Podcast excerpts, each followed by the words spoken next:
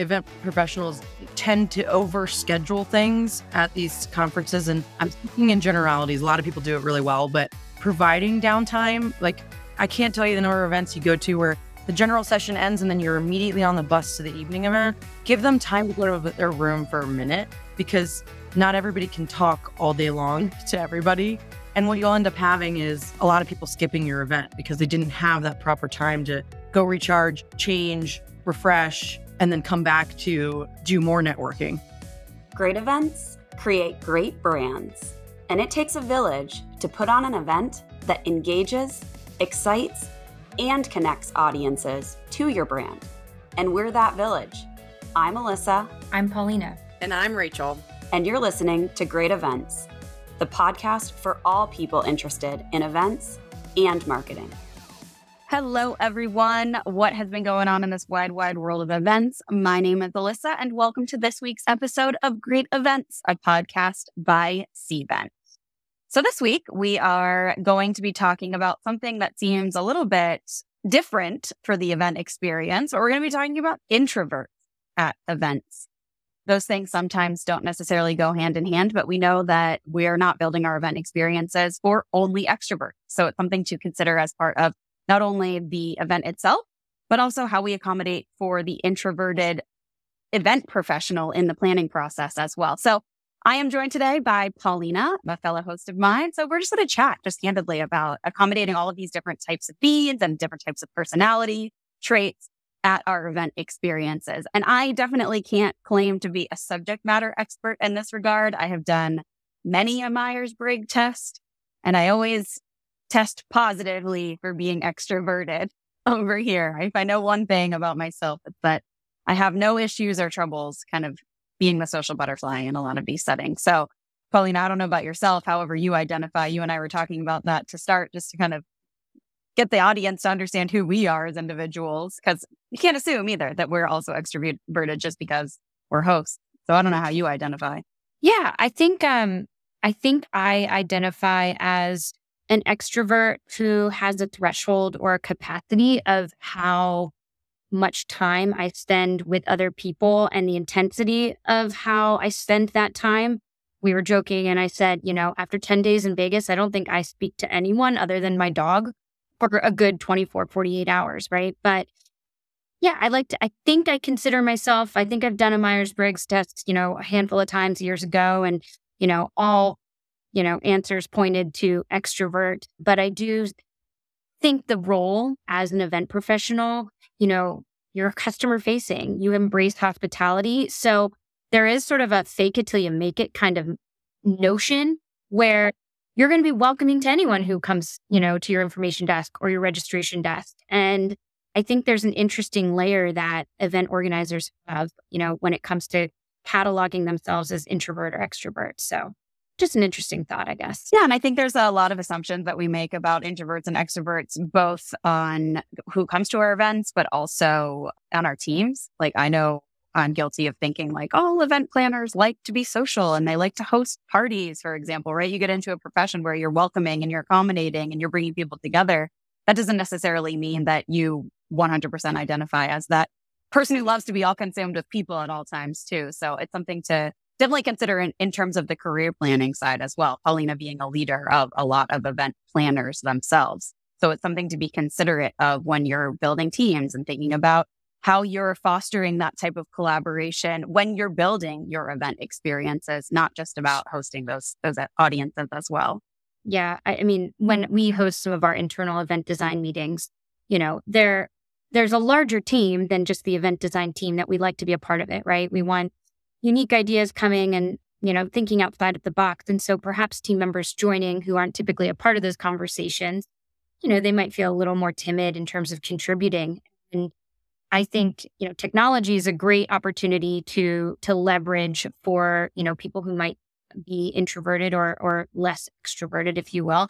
And you know leveraging the zoom reactions right? Raise your hand. I, I think you know extroverts have tendency to talk over one another. Yeah, I love that, Paulina. I totally agree. So actually, we're actually joined by Rachel right now. So I'd love to throw, I'd love to throw it to you, Rach. How do you identify in this kind of world of introversion and extroversion both as an event planning professional, but also as an attendee at events. Yeah, I, I am straight up 50 50. I love being extroverted on site, but I need that uh, recharge time. And mm. I think a common misconception, and I don't know if you guys talked about this, but a common misconception is that introverts are quiet and that they don't really contribute or like we overvalue extroverts in this society and treat introverts as misfits. But it's actually not necessarily the case. It's just a matter of how they get their energy. So you might be an introvert, go to a meeting like this, exert all your energy into being on site, and then need a couple days to regroup, like Paulina said. But then, you know, you might be a quiet introvert. There's like definitely unique strengths in both set, both types, right? And I think there's like a healthy mix of both in uh, a lot of people. I don't know. For me, I'm I'm straight down the line.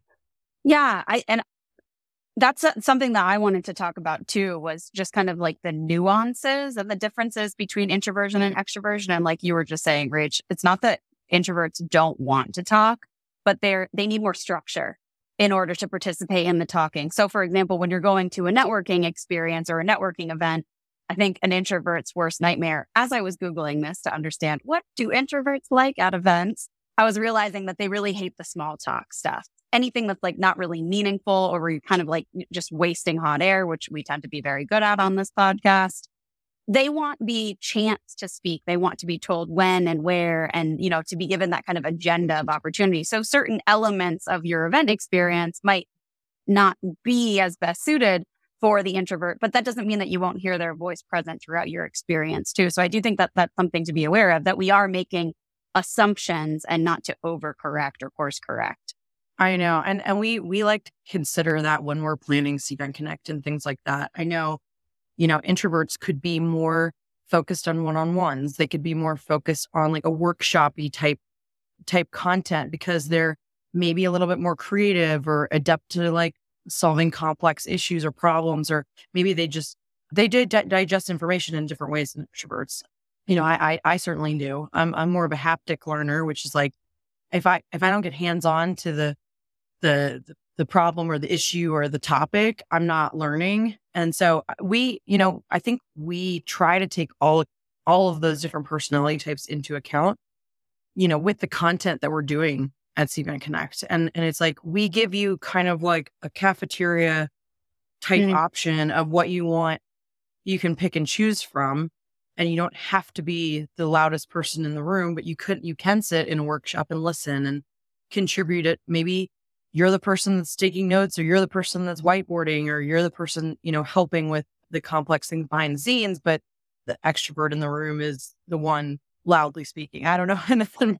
Yeah, I think one of the things that that a lot of event professionals do do a really good job is giving a level of preparedness to their audiences. So it's kind of like you know what to expect and when you will be asked to speak, as opposed to asking your audience to be put on the spot.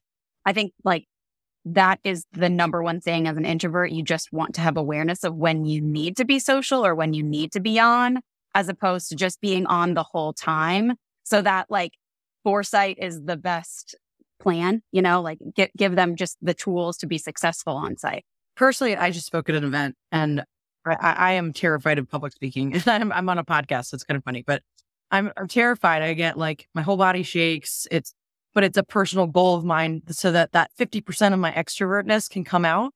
But after I spoke, I felt like I needed to just go into a, a quiet room for a minute and recharge. And like, yes, there's people coming up and asking questions, but I actually went to lunch by myself after that for, for, you know, just 20 minutes. And then I was like, okay, now I'm ready to, ready to do it again, ready to network again. But I think if you provide those moments to your attendees, I think that that really helps you know, I know you you talked about roundtables, birds of a feather meetups. That helps too if you know you're going into a situation that you have friends in the circle or you're only going to be talking about DEI or uh, small meetings, you know, and not like meeting with all these people that are planning huge conferences that you have no nothing to relate to.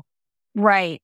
Where you're not expecting the audience to find the commonality. It's that you as the planner actually delivering that for them so that any kind of like social inequity or social, you know, like where you just feel socially uncomfortable is gone because you know that you have this common ground in this particular topic or this particular theme or hey, you guys are all first timers, you're all fish out of water. Use that as the stepping stone for social engagement and I think that will that alleviates a lot of the burden on an introverted person for sure. Yeah. I think, you know, event professionals tend to overschedule things at these conferences and I'm speaking in generalities. A lot of people do it really well, but providing downtime. Like, I can't tell you the number of events you go to where the general session ends and then you're immediately on the bus to the evening event. Give them time to go to their room for a minute because not everybody can talk all day long to everybody.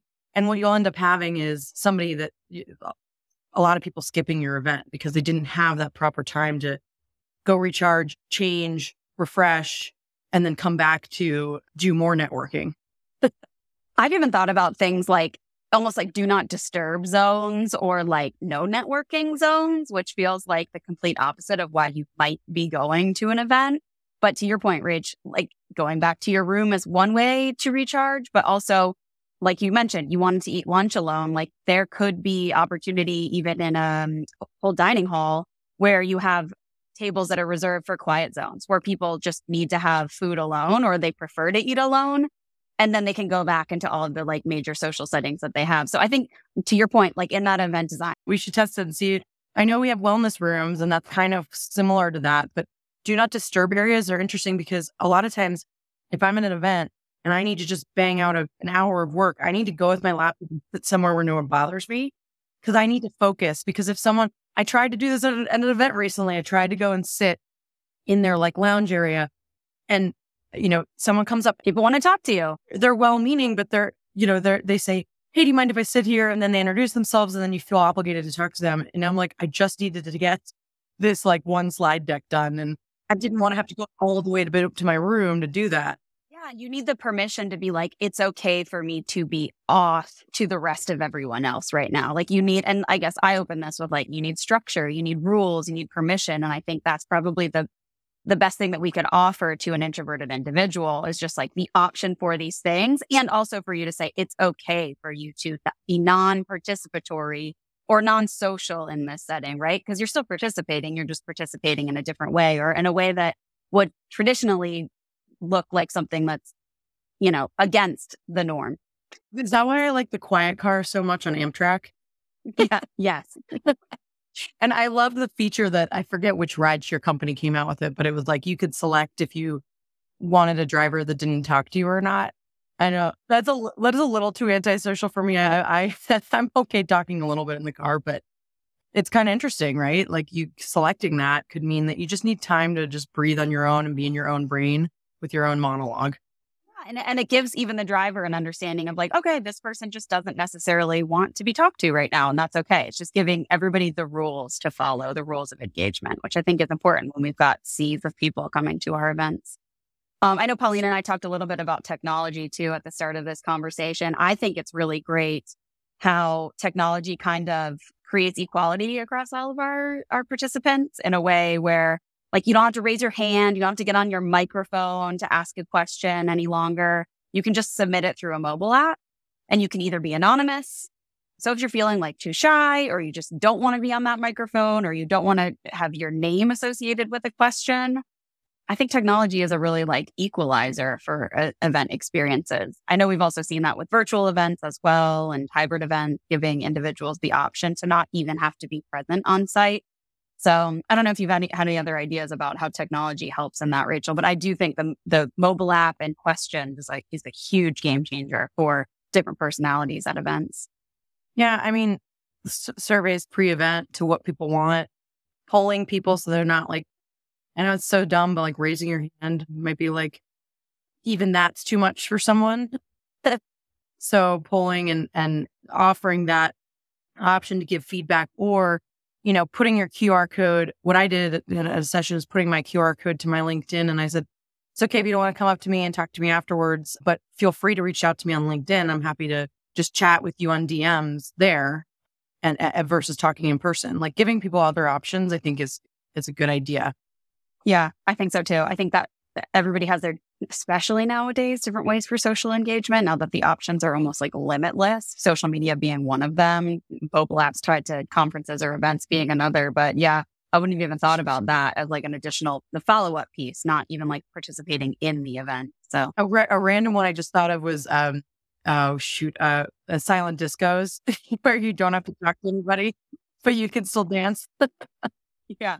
Although I tend to think that's still pretty extroverted activity. you have to look like a big weirdo. yeah.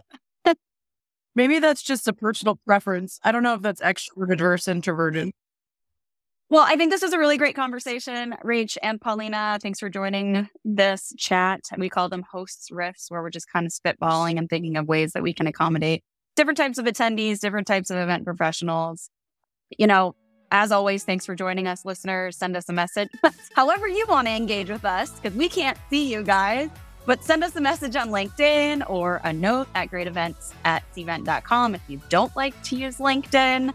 We'd love to hear from you. We love your ideas. Keep them coming. But once again, thanks for tuning in to Great Events, and we'll see you next week. Bye.